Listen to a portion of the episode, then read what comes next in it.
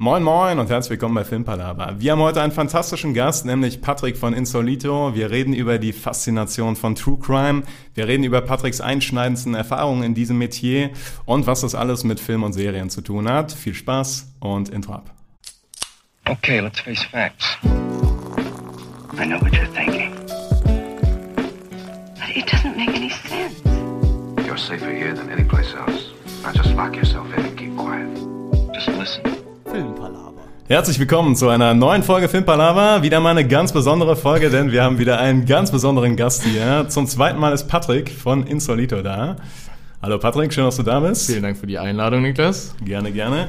Woher kennt man dich, Patrick? Man kennt mich tatsächlich von YouTube.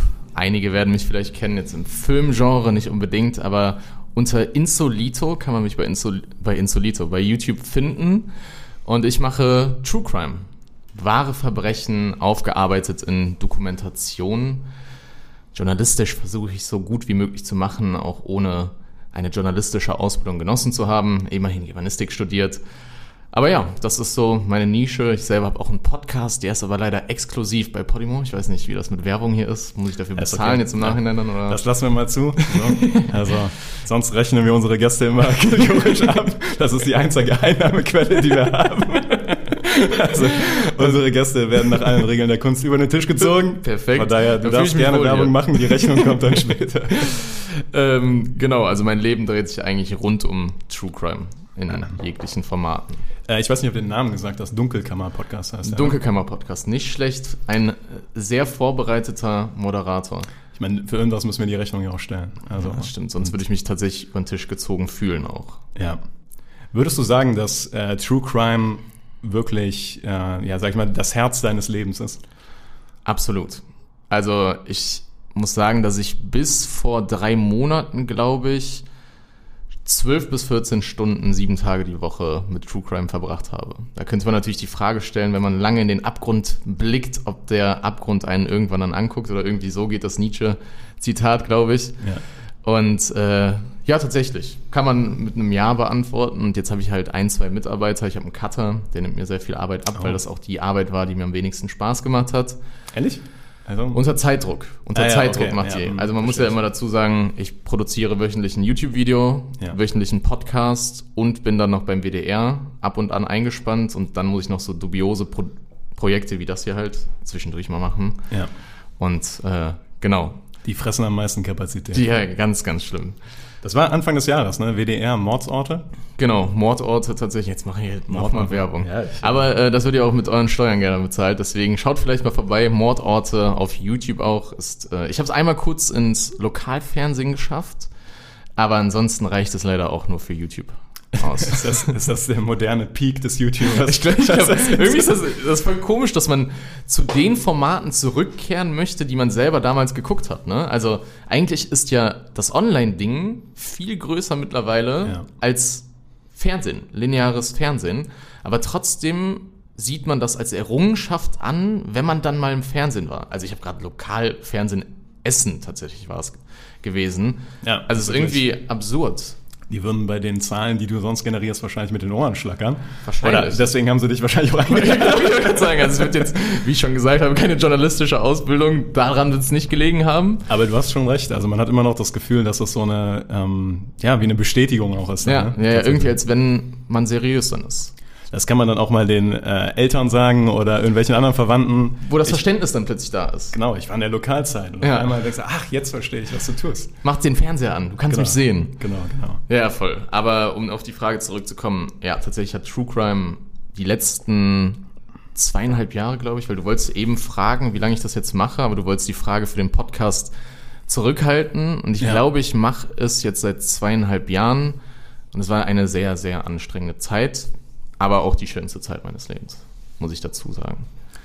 Könntest du vielleicht, ähm, weil es ist ja schon ein großer Schritt, wie du eben gesagt hast, wenn man bereit ist, sich 10 bis 12 bis 14 Stunden am Tag mit True Crime zu beschäftigen, da drängt sich mir direkt so die Frage auf, oder auch generell, das ist ja wirklich ein, ich weiß nicht, ob Phänomen das richtige Wort ist, aber in den letzten Jahren hat es ja wirklich eine große Welle gemacht. Also Ja. True Crime Ja, ist ja. Ja in vielen Medien, also nicht nur im Podcast oder bei YouTube, sondern auch tatsächlich jetzt im echten Fernsehen Im Echt- ja. angekommen. Ähm, was ist so deine Erkenntnis, würde ich jetzt mal sagen, wo diese Faszination von Menschen für True Crime herkommt?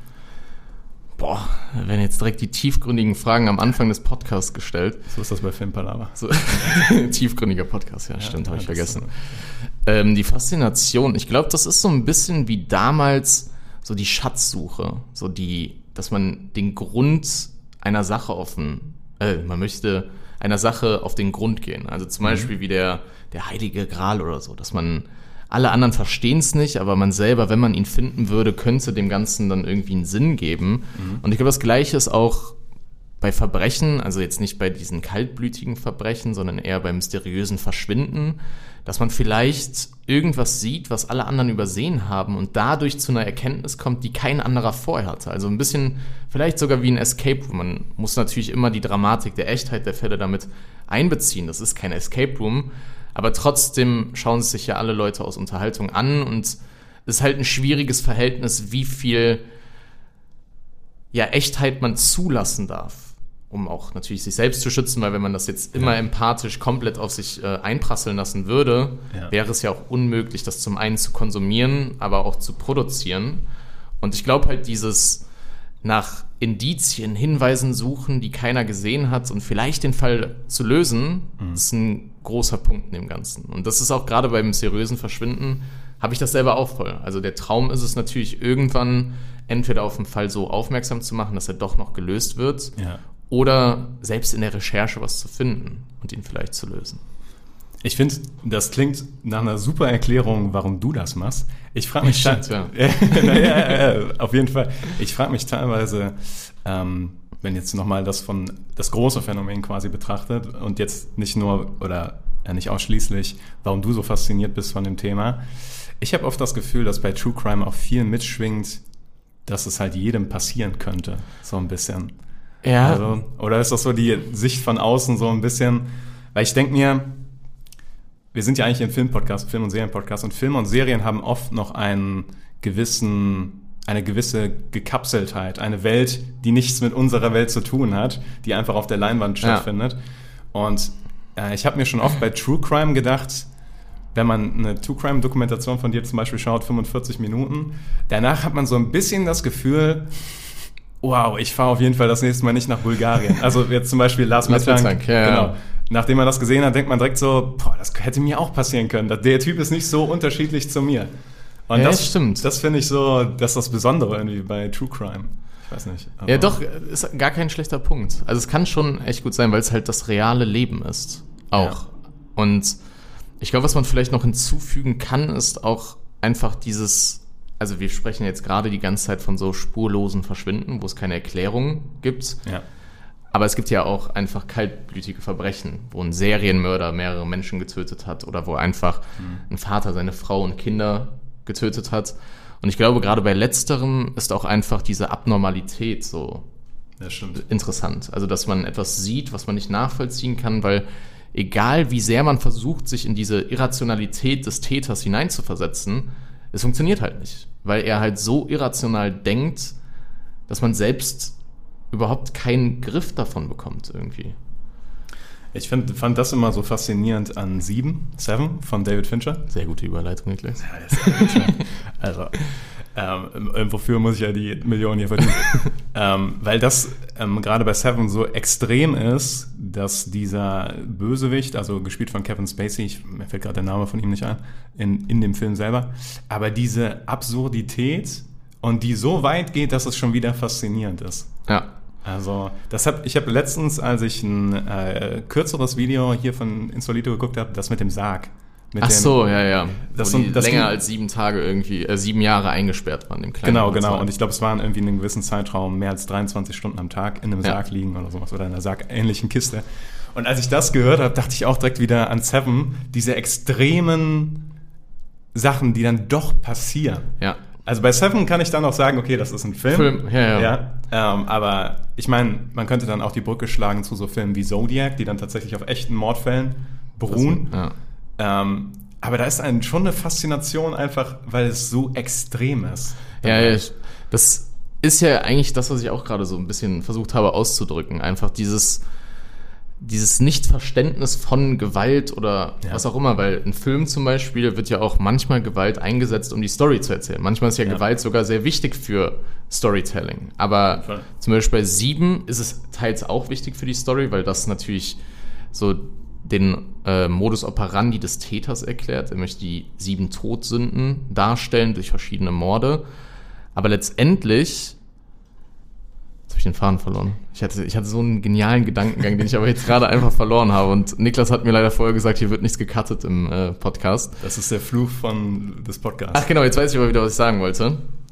Genau, da ist äh, der Modus operandi, die Gewalt, die ausgeübt wird, die hat zwar auch für Storytelling Sinn, aber trotzdem auch irgendwie nicht, weil es Teil des Films ist, dass er kontrovers sein möchte durch die Gewalt. Ja. Und ich weiß nicht, ob man das jetzt so verstanden hat, wie ich sagen wollte. Ich glaube, man kann das schon, man kann das schon. Ich meine, es wird ja auch vielen Filmemachern, Quentin Tarantino hat zum Beispiel immer wieder den Vorwurf, dass er den, der, die Gewalt so weit zieht, dass sie zum Spektakel wird Ja. und das nur deswegen dem Spektakel macht. Ähm, also es ist immer so eine Gratwanderung tatsächlich. Ja, weil es sehr schnell voyeuristisch werden kann halt. Also, dass man Ja, das ja. Ganze, also dass du auch Leute anziehst, die, die du nicht anziehen möchtest halt. Oder vielleicht auch Leuten mit was auf dem Weg gibst, gerade dem jüngeren Publikum oder so, Ja. das vielleicht nicht mitgegeben werden sollte. Ja. Aber das ist, eine, das ist auch eine unglaublich schwierige Frage, vor der ich mich selber auch immer sehe irgendwie. Also man kriegt natürlich die Kritik, dass, also ich verdiene mein Geld mit Kriminalfällen. Also das ist mir bewusst und ich reflektiere das immer wieder. Ich versuche aber halt auch irgendwie den Spagat zu schaffen, irgendwie einen Mehrwert zu bieten, dass man Aufmerksamkeit auf Fälle leitet, die vielleicht noch gelöst werden können. Aber gleichzeitig muss man ja auch irgendwie den unterhaltenden Aspekt Ja. betreiben. Also in Form von Storytelling. Man arbeitet die Fälle natürlich dramaturgisch so auf, dass die für den Zuschauer am spannendsten sind. Ja. Also ich erzähle jetzt nicht eiskalt einfach die Fakten runter, sondern habe da natürlich auch immer ein bisschen meine Schreibe mit drin. Klar. Ich meine, das will ja auch niemand, der das guckt. Also man, du willst ja mitgenommen werden in diese Geschichte quasi. Und so, so Geschichten funktionieren am besten, wenn Gefühle mit äh, involviert sind und die musst du halt erstmal aufbauen durch den Spannungsbogen. Ja, Also, ja genau. Ist kann man- im Film. Genau, genau. Also ähm, ich denke, äh, ich wüsste nicht, was man dir da vorwerfen könnte. Ich, was ich habe mich gerade gefragt, ähm, wurde dir schon mal vorgeworfen, dass du quasi Nachahmer dadurch äh, Ach so. Nee, Weil- tatsächlich nicht. Das hätte ich eigentlich Nee, nee. auch absurd gefunden, tatsächlich. Aber, weil das ja oft bei normaler Gewalt der, die, der Vorwurf ist, dass Ja. irgendwelche Kinder das dann nachahmen oder so. Aber das ist natürlich eine Debatte, die man immer, wenn man recherchiert, auf die man immer wieder stößt. Also ich hatte zum Beispiel jetzt im, letzte Woche im Podcast, Ja. hatte ich äh, einen Fall, einen Satansmord in Sondershausen. Da hat einer der Jüng, also drei Jugendliche haben einen brutal ermordet, einfach weil sie Bock drauf hatten. Sie haben keine rationale Erklärung dafür gegeben, waren sich aber so der Tat bewusst, dass sie es auf so einer Metaebene verstanden haben, dass sie das halt aus keinem nachvollziehbaren Motiv getan haben. Und der Richter hat am Ende halt gesagt, dass das Ganze, diese abtrünnigen Gedanken entstanden sind, weil einer von denen hat indizierte Filme halt kopiert, schwarz kopiert und hat die vertrieben und hat sich die selber auch angeguckt. Und die haben halt Black Metal aus der rechten Szene gehört und so. Und da sind natürlich viele, ja, Texte schon gewaltverherrlichtend, genau wie auch die Filme. Und das, ja, ist schon schwierig, aber das, ist halt ein Thema, was immer wieder aufkommt. Man ist ja eigentlich mittlerweile, würde man sagen, auf gar keinen Fall, genau wie mit Killerspiele, stimmt nicht. Und da gibt's ja auch Studien wahrscheinlich zu, also würde ich jetzt mal so behaupten. Ich, ich glaube schon. Ne? Also ich, das war eine Riesendebatte vor einigen Jahren. Ja, ja. Ich, ich habe es auch so im Hinterkopf, ohne jetzt die Studien zitieren zu können, aber ich glaube, da gab es eine sehr detaillierte Aufarbeitung, dass es äh, nicht nachweisbar ja, ist. dass es keine. Korrelation gibt. Ja. Das, aber was du eben angesprochen hast, finde ich eigentlich ganz interessant. Würde ich nochmal gerne drauf eingehen. Sehr gerne, Niklas. Immer gerne, Patrick.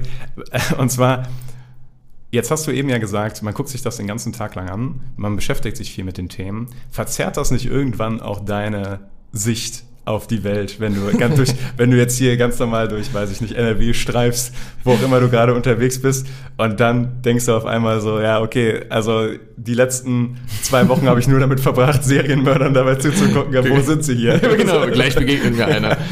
Ähm, ich weiß nicht, ob das an meiner Charaktereigenschaft liegt. Also es ist nachvollziehbar, die Frage. Und Ja. ich glaube auch, die Gedankengänge, wenn man sie hätte, wären nachvollziehbar. Aber nee, habe ich gar nicht. Also ich bin, Ja. Was sowas angeht, ja, ich habe auch irgendwie zu viel Vertrauen in die Menschheit. Zum Beispiel, wenn ich mein Auto vergessen habe abzuschließen oder so, dann denke ich mir, ach, klaut schon keiner was. Oder ich stelle mein Fahrrad auch unabgeschlossen in den Fahrradkeller. Also, Das ist faszinierend, weil du wirklich hart dafür arbeitest. ja, genau, das ist genau, Witze, Witze beklauen mich. Ja. Nee, aber tatsächlich, das habe ich gar nicht. Also man, ich finde es auch vielleicht gar nicht so schlecht, dass man, wenn sowas passieren würde, dass man vielleicht auch ein bisschen bewusster mit den Situationen umgegangen wird. Ja. Also dass man, ich weiß natürlich dann in so einer emotionalen Situation nicht genau, wie ich mich zu verhalten habe, aber teils weiß man ja, was man nicht tun sollte. Und vielleicht denke ich auch so positiv, weil wenn was passiert, dass ich denke, mich richtig verhalten zu können. Wobei das auch ein bisschen sehr weit hergeholt ist. Wahrscheinlich Würde wahrscheinlich nicht funktionieren. Nee, wahrscheinlich wäre ich Also- einfach Also, kann ich verloren. mir auch vorstellen. Ich finde auch, das ist so eine typisches, typische Frage. Stellt man sich immer, wenn man so Situationen theoretisch hundertmal im Kopf durchgespielt hat, wahrscheinlich, Es ist wirklich komplett genau, anders. ganz, ganz anders. wenn du dann wirklich in der Situation bist, ja. Aber welche Frage ich ähm, mir Oh. selber gestellt habe, ich übernehme jetzt mal kurz die Ja, Moderation. Stage Ähm. Ich stelle mir jetzt selber eine Frage und werde sie dann beantworten, Niklas. Es ist okay. Ich, ich finde es nämlich richtig schön, mal nicht vorbereitet in einen Podcast zu kommen und einfach seine Gedanken irgendwie loszulassen. Weil sonst muss ich mich immer sehr vorbereiten. Man möchte ja keine Halbwahrheiten verbreiten. Ähm, Mit dem Problem hat mir nie zu kämpfen.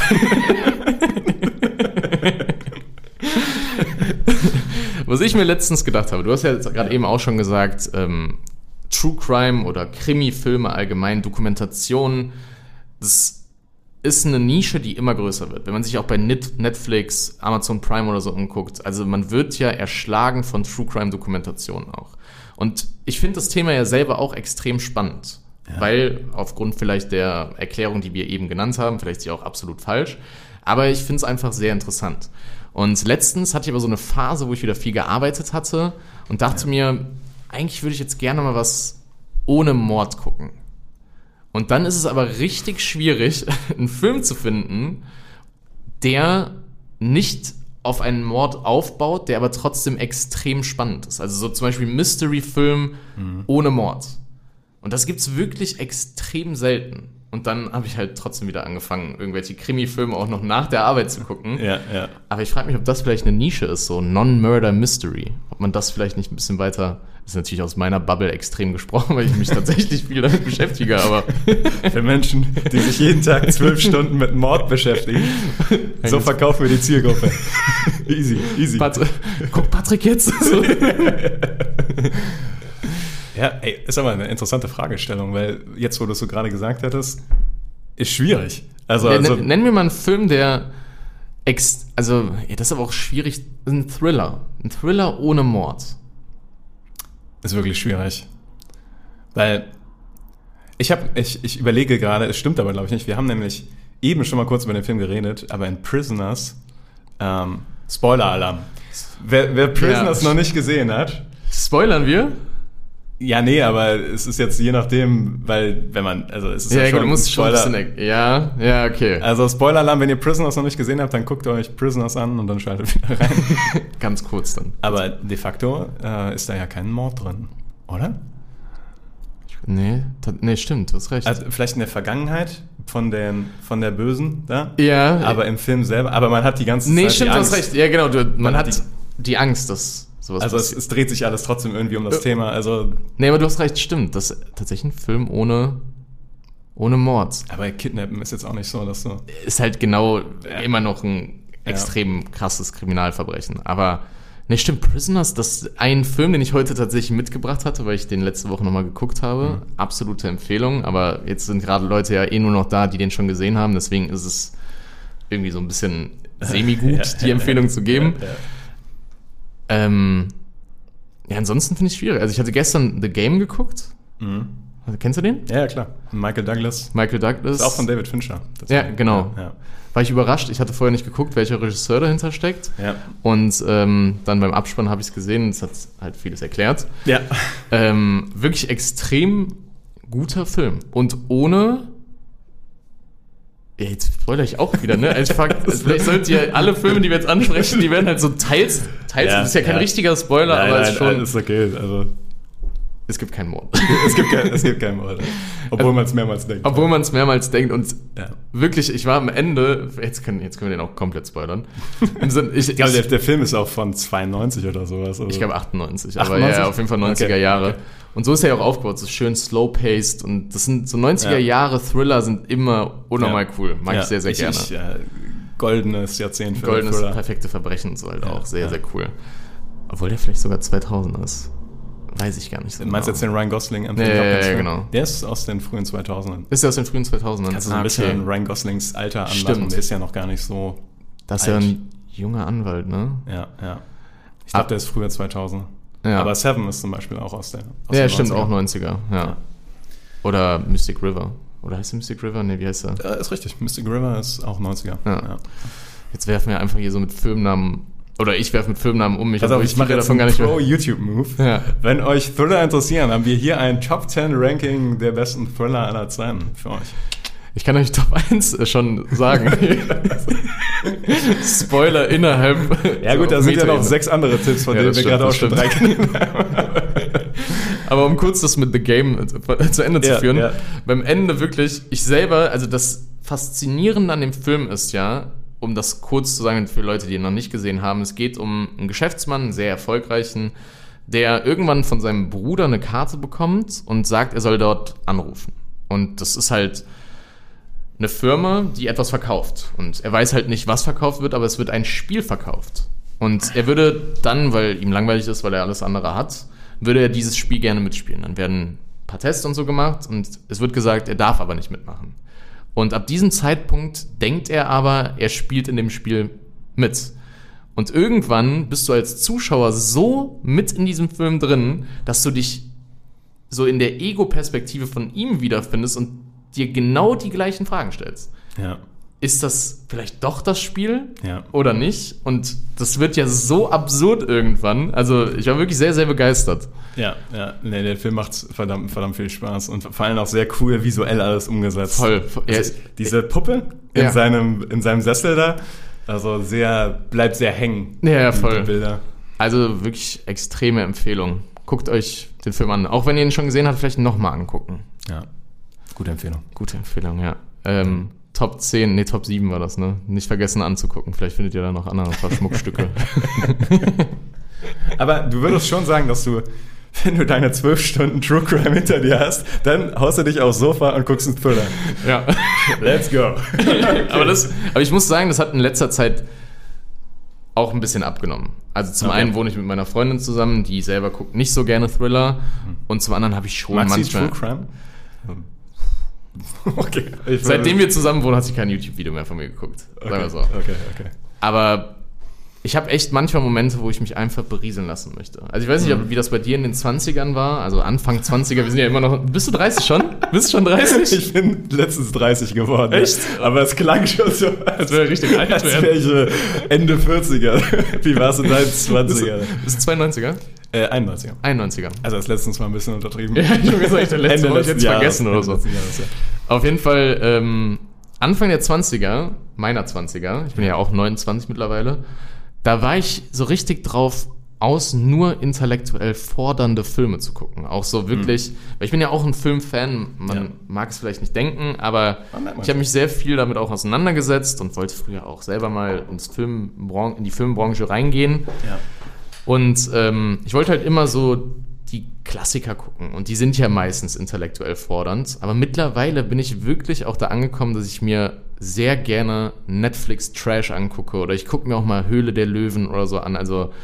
Oder The Voice habe ich jetzt mit meiner Freundin geguckt. Und ich muss wirklich sagen, dafür würde mein altes Ich mich steinigen, aber ich enjoy es voll. Einfach so wirklich mal abschalten und nur, Ja. ich verstehe, warum man Trash-TV guckt. Und ich gucke es völlig unironisch, wirklich. Also es ist ja Kraftwerk-Line so, dass man das Ganze ironisch guckt, um sich selber darüber lustig zu machen. Ja. Aber null, null, ich feier's voll. So, ich bin voll der Fan irgendwie. Ich kann mich davon auch nicht freimachen. Also, äh, Tobi und Marcel machen auch immer gerne Witze darüber, wenn ich immer frage, ob die die neueste Folge Bachelor geguckt haben. Ja, ich, ich Also fühl's ab, irgendwie. Ab und zu so richtiger Trash. Weiß nicht. Also ich verkaufe das dann immer so, ich brauche das, um meinen ähm, meinen Geschmack zu äh, zentrieren. Das ist ge- genau wie mit Tragik, es muss Sonne und Schatten Genau, geben, ne? genau, genau, weil sonst irgendwann, wenn du nur noch gute Sachen guckst, dann weißt du irgendwann Kannst nicht mehr, nicht was mehr gut ist. unterscheiden. Genau. Und ab und zu musst du halt dann so ein bisschen zentrieren. Das Ich glaub, ist die- meine Ausrede. Ich glaube, die Ausrede werde ich mir klauen. die ist nicht schlecht, ne? Die ist nicht schlecht, wirklich. Ja, Ja, ja. Finde ich Und gut, ja. Guck mal wieder einen Ingrid Bergmann-Film und ja, Ingrid Bergmann, so tief bin ich nicht dran. Ingrid Bergmann, wer ist das? Möchte ich das kurz erklären? das ist ein. Hört sich an nach einer, Porno, hört sich an nach einer Pornodarstellerin. Nee, irgendwie. der siebte Sieger, schon mal gehört? Siebte Sieg? Wo so ein alter Kreuzritter mit dem Tod Schach spielt. Nee, kenne ich nicht. Ja, ist ein, ähm, jetzt blamier ich mich wahrscheinlich, aber es ist auf jeden Fall ein skandinavischer Filmemacher, der so ganz viele Klassikerfilme gemacht hat. Okay. Habe ich letztens mit, weil ich da eine riesige Filmlücke habe. Ja, ich versuche immer meine Ah, Filmlücken okay. zu schließen. Und da habe ich letztens das erste Mal ähm, einen Ingrid Bergmann-Film geguckt und ich muss sagen, das war schon, das ist schon was. Also das ist nicht so was, was du einfach so, So nebenbei so nebenbei gucken kannst. Ja. Ja. Ja. Also kann ich, kann ich sehr gut nachvollziehen. Ich habe eben gedacht, eigentlich sind doch dann so sowas wie Ocean's 11 ist doch dann das perfekte, wenn du mal Bock hast, so ein bisschen Spannung und kein Mord. Habe ich so oft gesehen. ja, okay. Zum Einschlafen wirklich. ja. Oceans 11, 12, 13. Ich finde Ja. sogar Oceans 8 mit äh, Mhm. den ähm, Frauen. Wer spielt da alles mit? Mit ähm, Sandra Bullock ist das. Sandra ne? Bullock spielt die Rolle vom Ocean. Ja. Fand ich auch okay. Also ich finde immer noch, die Ja. alten sind halt Klassiker, wirklich. Also ich gucke sie immer wieder gerne, wenn ich Guck mal, allein wegen der Chemie zwischen den Charakteren. Wirklich, ja, genau. Man das muss rausschneiden. Wird nicht rausgeschnitten. Das ist Ähm, es, real fühlt, hier. es, es fühlt sich halt an, als wenn es Freunde wären irgendwie. Also es ist irgendwie, man wünscht sich Teil davon zu sein, obwohl es ja trotzdem immer noch hohe kriminelle Energien sind. Also es ist ja alles andere als legal, was da getan wird. Ja, klar, klar. Aber Ja, das ist einfach diese lässige Art von denen. Und, Ja, ja, genau. Und irgendwie denkt man trotzdem, ja, das sind doch eigentlich gute Kerle. Also, so, ja, irgendwie, im Herzen sind die gut. Genau, außer, außerdem machen die das sau cool. Die sehen auch gut aus. ja, genau. Den verzeiht man sowieso Brad, alles. Brad Pitt kann gar nicht böse sein. Genau, Brad Pitt in Kombination mit George Clooney, was willst du machen? Ja. Also, ja das kann gar nicht. Ja, aber tatsächlich sehr oft gesehen. Okay, Sehr oft gut, gesehen. gut. Hast du der, ähm, auch die neueren Filme von dem ähm, Steven Soderbergh gesehen, so wie äh, Lucky Number, nee, nicht, äh, Lucky Number 11. nee, nicht der, ähm, ah, wie heißt er jetzt noch gleich? Mit Daniel Craig, wo der so blondierte kurze Haare hat. Ähm, Ach, ähm, Layer Cake? Nee, nicht Layer Cake. Ähm, der heißt so ähnlich wie Lucky Number 11.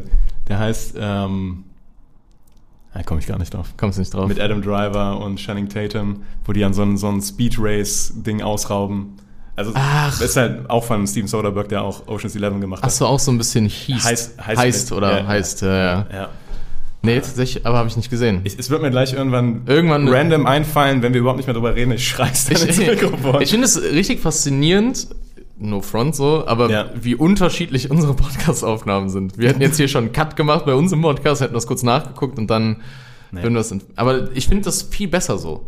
Wirklich, ich finde es. ist organisch. Es ist sehr organisch, sehr natürlich, das für die ZuhörerInnen gerade so, als wenn sie Teil davon wären. Ja. Es könnten hier gerade, ihr seht es vielleicht nicht, aber drei Kameras, das ist hochprofessionell, teils. Also, das ist semi-professionell, sagen wir es so. äh, ne, ich finde es schon sehr professionell, aber es könnten hier einfach Menschen Ich hoffe jetzt, es fällt nichts davon aus, irgendwie, dass du drei Das- Kameras sagst. drei verschiedene Perspektiven. Und ich kann nur mit einer Kamera aufwarten. ich mache ich mach jetzt richtig viel Arbeit. Ich möchte jetzt, dass genau in diesem Moment diese Kamera geschaltet wird. Kannst du es im Okay. Nachhinein in der Post so ein bisschen äh, Klar. so machen? Klar. Deswegen oder, ich, oder ich habe keine Lust mehr.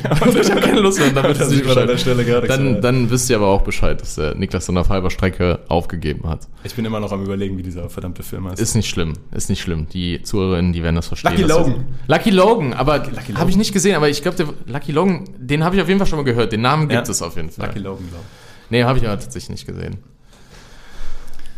ich. Gut. Cool, gut, kommen wir wieder zurück zum. Was ist eigentlich so das Hauptthema des Podcasts? Wie wird, die, wie- wird der Podcast heißen? Ähm, ich weiß nicht, hast du einen guten Vorschlag? Also meine Idee war entweder die Faszination der Kriminalität. Oder Oh, ja. Irgendwie sowas. Aber es muss vielleicht noch so ein bisschen filmerisch. Ja. mhm. Also auch so ein bisschen mehr aus der Nische, aus dem Genre Film kommen. ja, ja.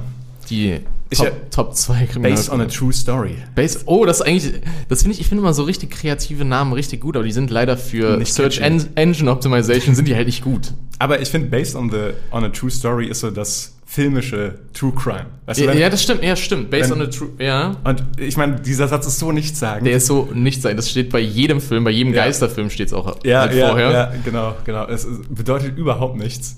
Aber dann denkst du direkt, oh, Ist echt. Ja, ist, ist Boah, krass, jetzt viel gruseliger plötzlich. Ja, ist eins zu eins so passiert. Also, Ich, based on a true story, apropos, ich habe letztens, ich wollte nämlich auch meinen äh, filmerischen Horizont mal wieder erweitern und habe mich intellektuell gefordert.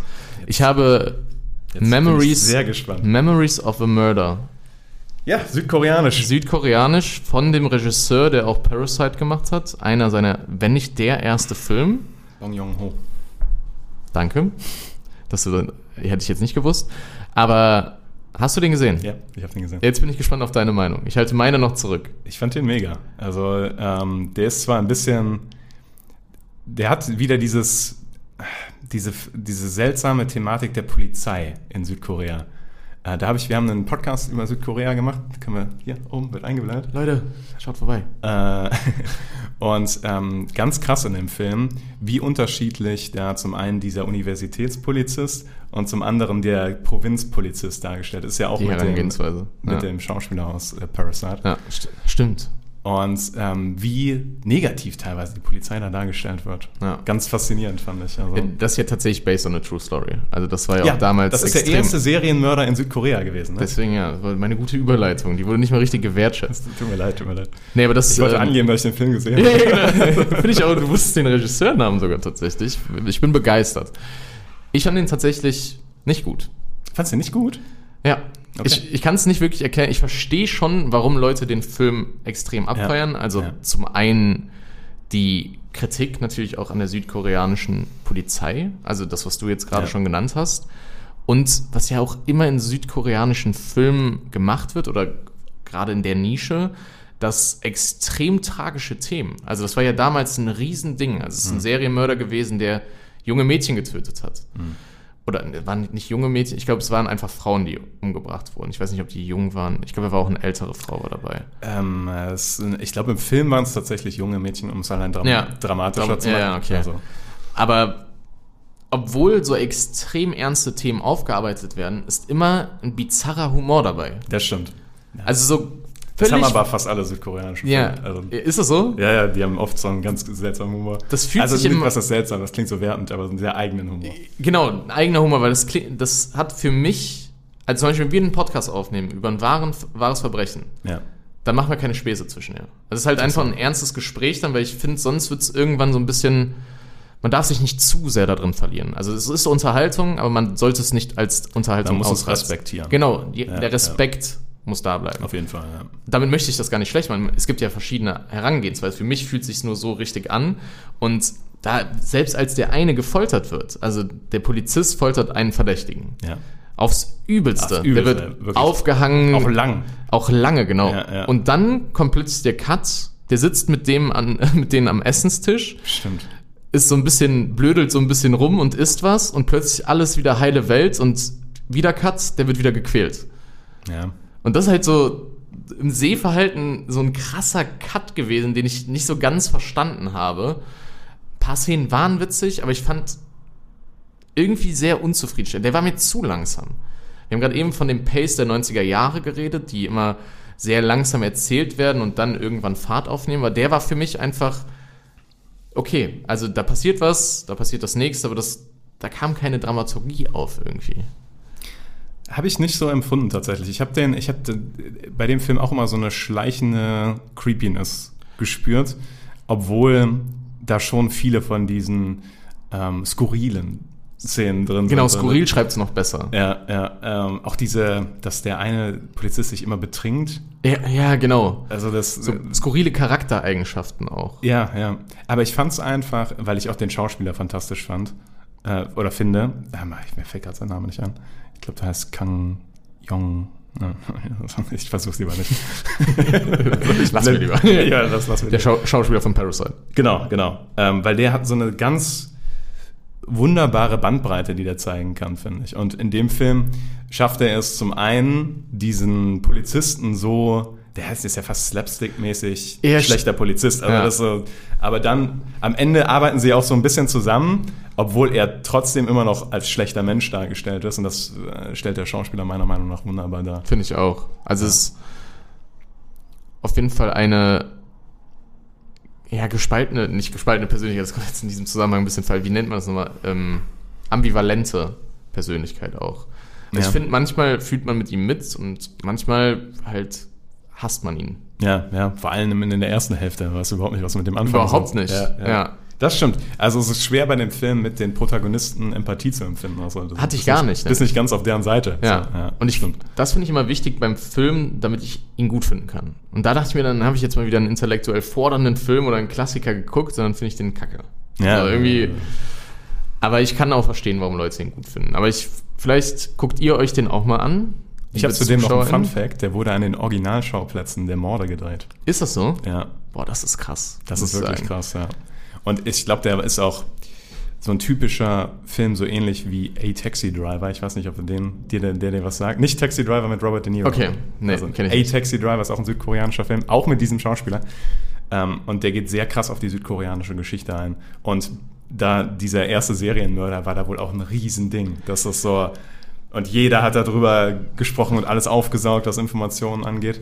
Ich glaube, das ist auch so ein bisschen ein südkoreanisches kulturelles Phänomen. Genau, ich wollte gerade sagen, vielleicht habe ich einfach nicht das Wissen, um den so verstehen zu können, wie er das Wissen hatte ich auch nicht. Also, Ja, halt vielleicht bist du noch tiefer in der Materie drin und hast die Drama, die Genialität dahinter gesehen, die ich leider nicht sehen konnte. Vielleicht kann bist, gut sein. Vielleicht bist du auch schon so abgestumpft, was Gut, Serienmörder das kann natürlich, genau, vielleicht liegt es auch daran. Das, einfach- könnte natürlich auch ja, sein. Ja. Hast du manchmal Angst, dass, also ich meine, würde nicht der menschlichen Natur ansprechen, aber hast du manchmal Angst, oder was ist Angst, oder befürchtest du, dass zukünftig nicht mehr, das kann man so eigentlich nicht sagen, weil es unglaublich grauenhaft klingt, hast du jemals befürchtet, dass dir die Themen ausgehen?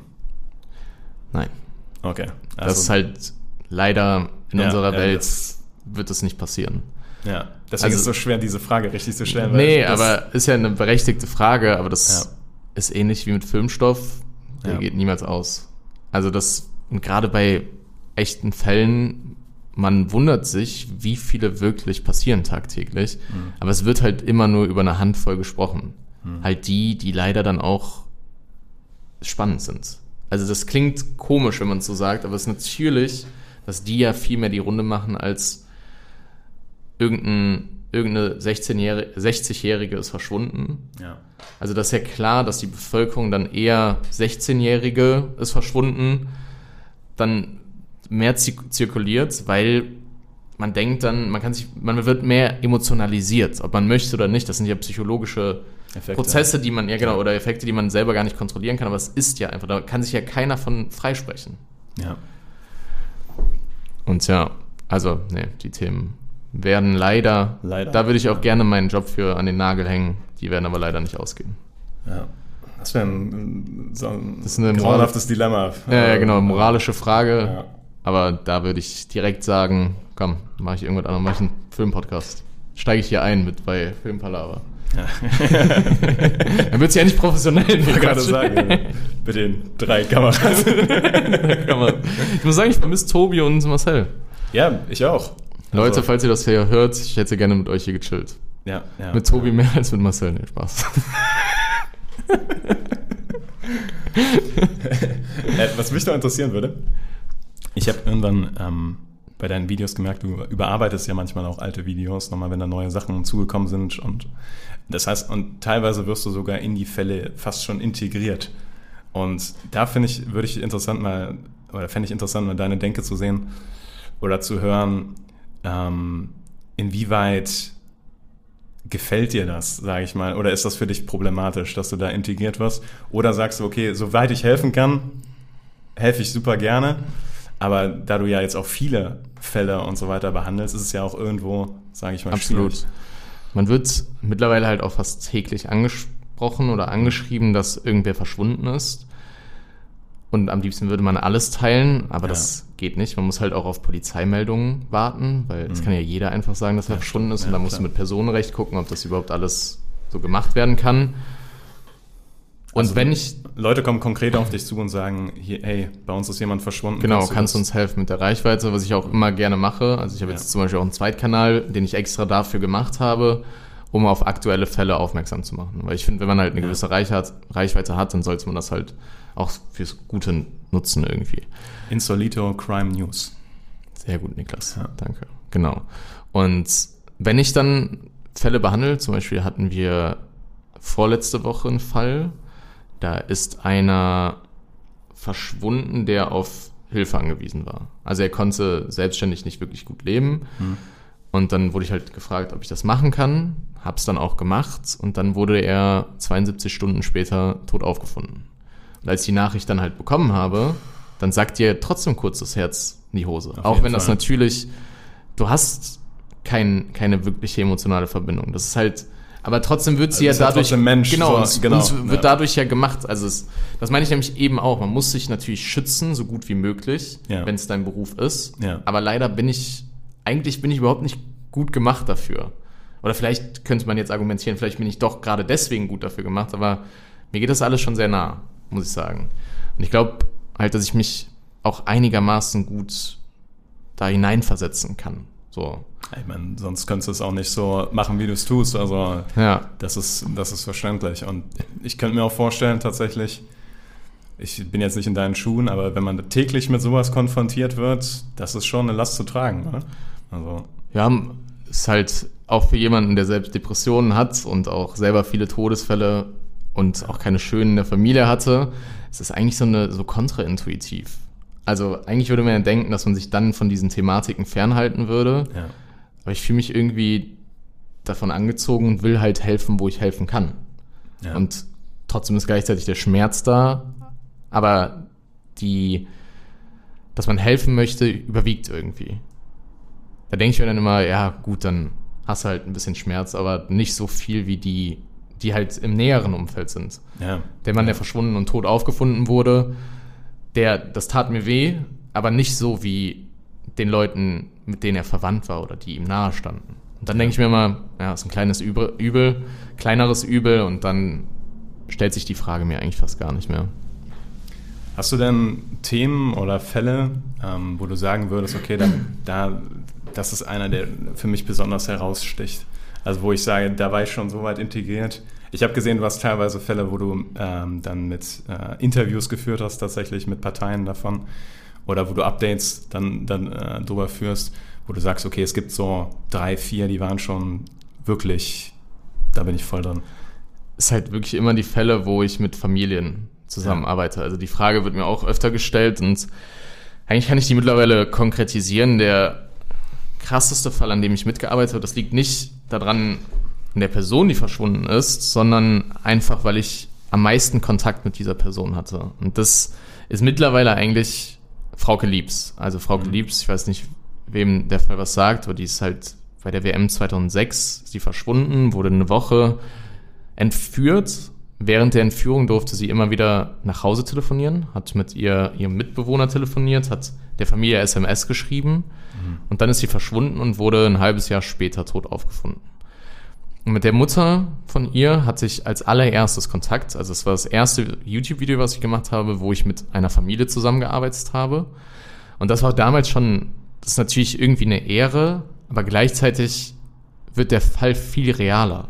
Wenn du mit der Mama von einem Mädchen schreibst, die getötet wurde. Also das wirklich, das war wirklich richtig krass. Und das war aber trotzdem alles nur über Telefon und über E-Mail. Und jetzt habe ich für Mordorte, kam jetzt vor einem Monat, kam eine Dokumentation zu Frauke Liebs raus, wo ich zu ihr nach Hause gefahren bin. Und ein Interview, das war mein allererstes Interview in Persona, das ich mit einer Person geführt habe. Und das war halt mit der Mutter von Frauke Liebs, mit Ingrid Liebs. Und das war wirklich extrem krass. Also es war das krasseste Erlebnis fast in meinem Leben, weil das hat mich so hart getroffen. Und am Ende, die hat auch einfach so ehrlich geredet und ich habe geweint am Ende. Das war wirklich auf der Nachhausefahrt.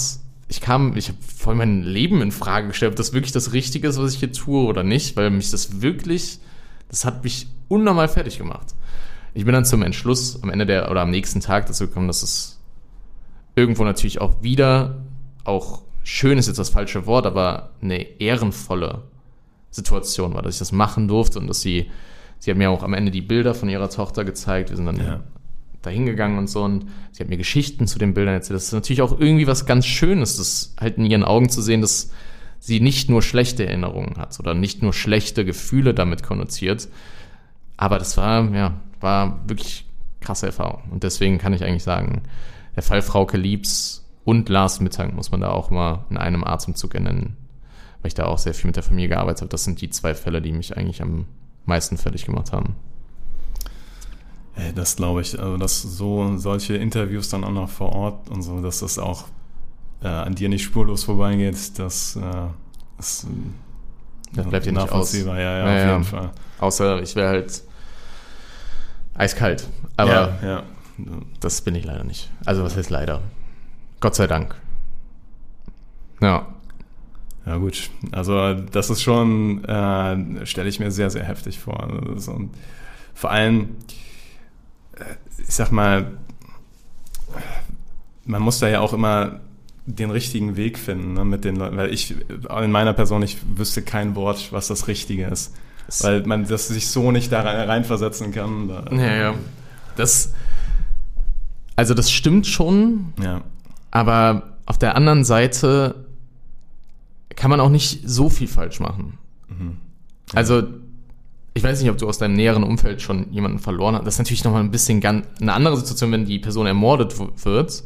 Eben, also das ist ja schon Das ist schon nochmal, ja. das stimmt schon, aber oftmals machen Leute, die nicht betroffen sind oder noch keinen, also ich will das jetzt auch gar nicht verallgemeinern, aber die machen ein größeres Tabuthema daraus, als es eigentlich ist, weil wenn du jemanden extrem geliebt hast, dann redest du ja auch irgendwo gerne über die Person. Jetzt vielleicht nicht zwei Wochen oder einen Monat danach, ja. aber das wäre auch schade, wenn das ein Tabuthema wird, weil sonst vergisst man, also sonst wird die Person ja auch irgendwo vergessen. Und das denke ich mir dann immer. Und mit dem Ansatz habe ich trotzdem absolut gestottert am Anfang und wusste überhaupt nicht, was ich da fragen das, soll. Das kann ich mir vorstellen. Und das war mir dann übelst unangenehm, ja, aber ja. ich glaube, sie hat das verstanden, dass ich versucht habe, halt so gut wie möglich das zu machen und letztendlich hat es dann einigermaßen gut geklappt, würde ich sagen. Also zu viele Gedanken machen ist da auch nicht das Richtige dann, glaube ich. Ja, aber Respekt, das muss man sich auch erstmal zutrauen, sage ich mal, solche Gespräche dann zu führen, Ja. insbesondere wenn dann auch noch eine Kamera im Raum ist, oder Ja, ist das Ganze natürlich nicht unbedingt leichter macht. ohne Witz, wenn man, also es war ja der zweite Dreh überhaupt. Und Ja. ich finde immer, ich weiß nicht, ob du das kennst, aber wenn eine Kamera angeht, ist man plötzlich ein anderer Mensch. Also jetzt in dem Ja. Szenario hier vielleicht nicht, wo so Standkameras sind, aber wenn Ja. jemand hinter der Kamera steht und dich filmt, ich werde plötzlich komisch immer. Das hatte ich tatsächlich noch nie. Also das, ir- irgendwann wird es kommen und das ist wirklich, ich habe auf der Fahrt alles, also auch so Drehs, die sind natürlich alle geskriptet, ich äh, denke mir das ja nicht in dem Moment aus.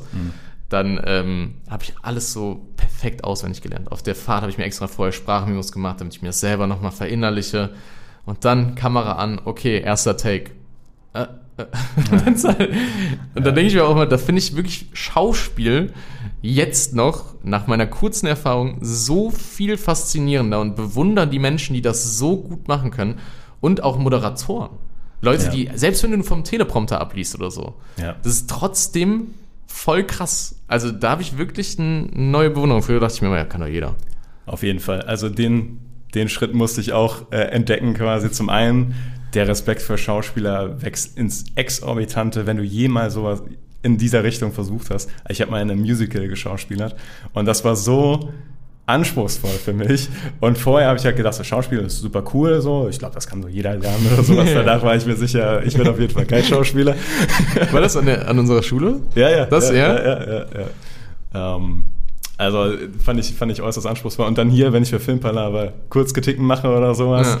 Kamera an und dann frei reden, Ganz, ganz schwierig. so läuft's nicht. Also bei den Kurzkritiken. Beim Podcast hier ist das irgendwie so, gehört das dazu, aber so läuft's tatsächlich nicht. Und deswegen seitdem bewundere ich Moderatoren auch sehr. Voll. Also, vorher, ja, irgendwie denkt man, das ist so ein mega einfaches Geschäft. Ja. Also, die kriegen irgendwie das Geld hinterhergeworfen, aber es stimmt halt nicht. Man lernt halt irgendwann, dass wirkliche Meister ihrer Kunst immer Sachen leicht aussehen lassen. Ja. Und dann, wenn immer, wenn man denkt, ah, das könnte ich auch, ist es wahrscheinlich ein Meister seiner Kunst oder eine Meisterin seiner Kunst, Ja. die das da durchführt.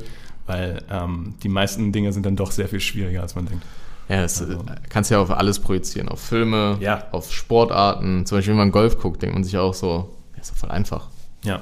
Ich habe noch nie Golf gespielt, wahrscheinlich ist es trotzdem nicht einfach. Oder ist jetzt so der einzige Sport, der tatsächlich, nee, ist er nicht. Um vielleicht, ähm, weil du es einmal eben ganz kurz erwähnt hast und weil wir so langsam mal auf die Zielgerade Okay. einschwenken sollten. Du hast eben einmal erwähnt, dass du äh, auch mal Interesse hattest, so im Filmbereich äh, tätig zu werden. Ähm, was wäre da dein, deine Traumrichtung, dein Traumberuf? Bist du eher so Skripter oder Drehbuch schreiben. Ja. Drehbuch und Regisseur, könnte ich mir vorstellen. Ich habe tatsächlich meinen Bachelor in Film, Storyboard und Casting gemacht. Also ich habe ja Germanistik Oh. studiert und habe dann auch für meine Bachelorarbeit, also meine Bachelor... Entschuldigung. Meine Bachelorarbeit ging über das Thema Diskrepanz zwischen Alltagsdialog und filmischem Dialog. Interessantes Thema. Ja, und das war wirklich ein sehr interessantes Thema und es gab halt fast noch keine Essays dazu und meine Ja. Bachelorarbeit ist halt so eine der einzigen Arbeiten, so zumindest im deutschen Kreise, die es so Ja. dazu gibt. Hat wahrscheinlich trotzdem nie jemand irgendwie gelesen, außer mein Dozent. Also wenn du Lust hast, kannst du mir die gerne schicken, ich lese die. Okay, werde ich machen. Ja, gerne. Endlich jemanden, der die noch gelesen Ey, hat. eine andere Freundin von mir hat eine, äh, eine Masterthesis über äh, Film Noir in äh, Lynch-Filmen geschrieben. Fand ich Auch super, voll- fand ich auch voll super cool. interessant. Ja. Also, Aber das war wirklich auch eine coole Erfahrung, weil da habe ich, haben wir sogar einen Kurzfilm gedreht in dem äh, Fachseminar von mir. Mhm. Ja. Da habe ich ein Drehbuch geschrieben, also beziehungsweise ich hatte schon eine Kurzgeschichte und habe die Kurzgeschichte halt in ein Drehbuch verwandelt und dann haben wir einen Kurzfilm draus gedreht. Mhm. Und das war schon eine ziemlich coole Erfahrung und das so aussehen zu lassen, wie es, dass es dann wirklich cool wirkt, ist natürlich noch eine ganz andere Geschichte. ja. Aber es hat unglaublich viel Spaß gemacht und so die Sprache einer Geschichte so umzuwandeln, dass sie vor Kamera funktioniert, ist irgendwie was sehr, sehr Interessantes und auch sehr Anspruchsvolles, was ich immer ziemlich cool fand. Ja. Ich, ich finde auch, das ist eins der, der Grunddinge, die beim Film kritisieren teilweise verloren geht. Ich habe einfach für die Kunst an sich einen Grundrespekt. Also jeder, der es geschafft hat, einen Film auf die Leinwand zu kriegen, hat bei mir schon einen Grundrespekt, dass er Absolut. das überhaupt hinbekommen hat, egal auf welche Egal, Weise. was das für ein Featurefilm Genau. ist. Ich habe, jetzt können wir eine lustige Geschichte erzählen, Tal der Skorpione, der zu Recht als einer der schlechtesten Filme aller Zeiten in Deutschland wahrscheinlich in die Geschichte eingehen wird. Unser Marcel hat da eine Schauspielerrolle drin.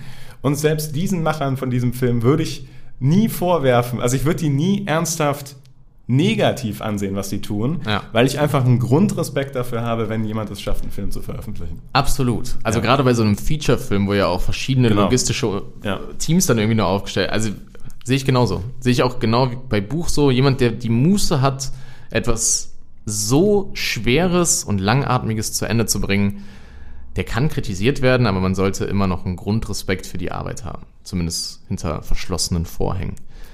Hast du Dune gesehen? Klar. Die, Da muss mir mal jemand erklären, wie, also, so, das, ist ist wirklich- nämlich jetzt das Nachteil der Skorpione.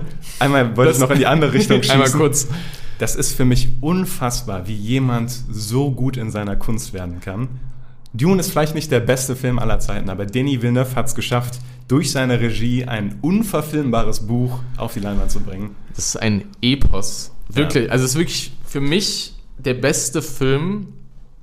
Es gibt natürlich Fehler im Storytelling oder so. Man kann da Kritik üben, aber es ist für mich im Gesamtpaket, ich glaube, der beste Film der letzten fünf bis zehn Jahre.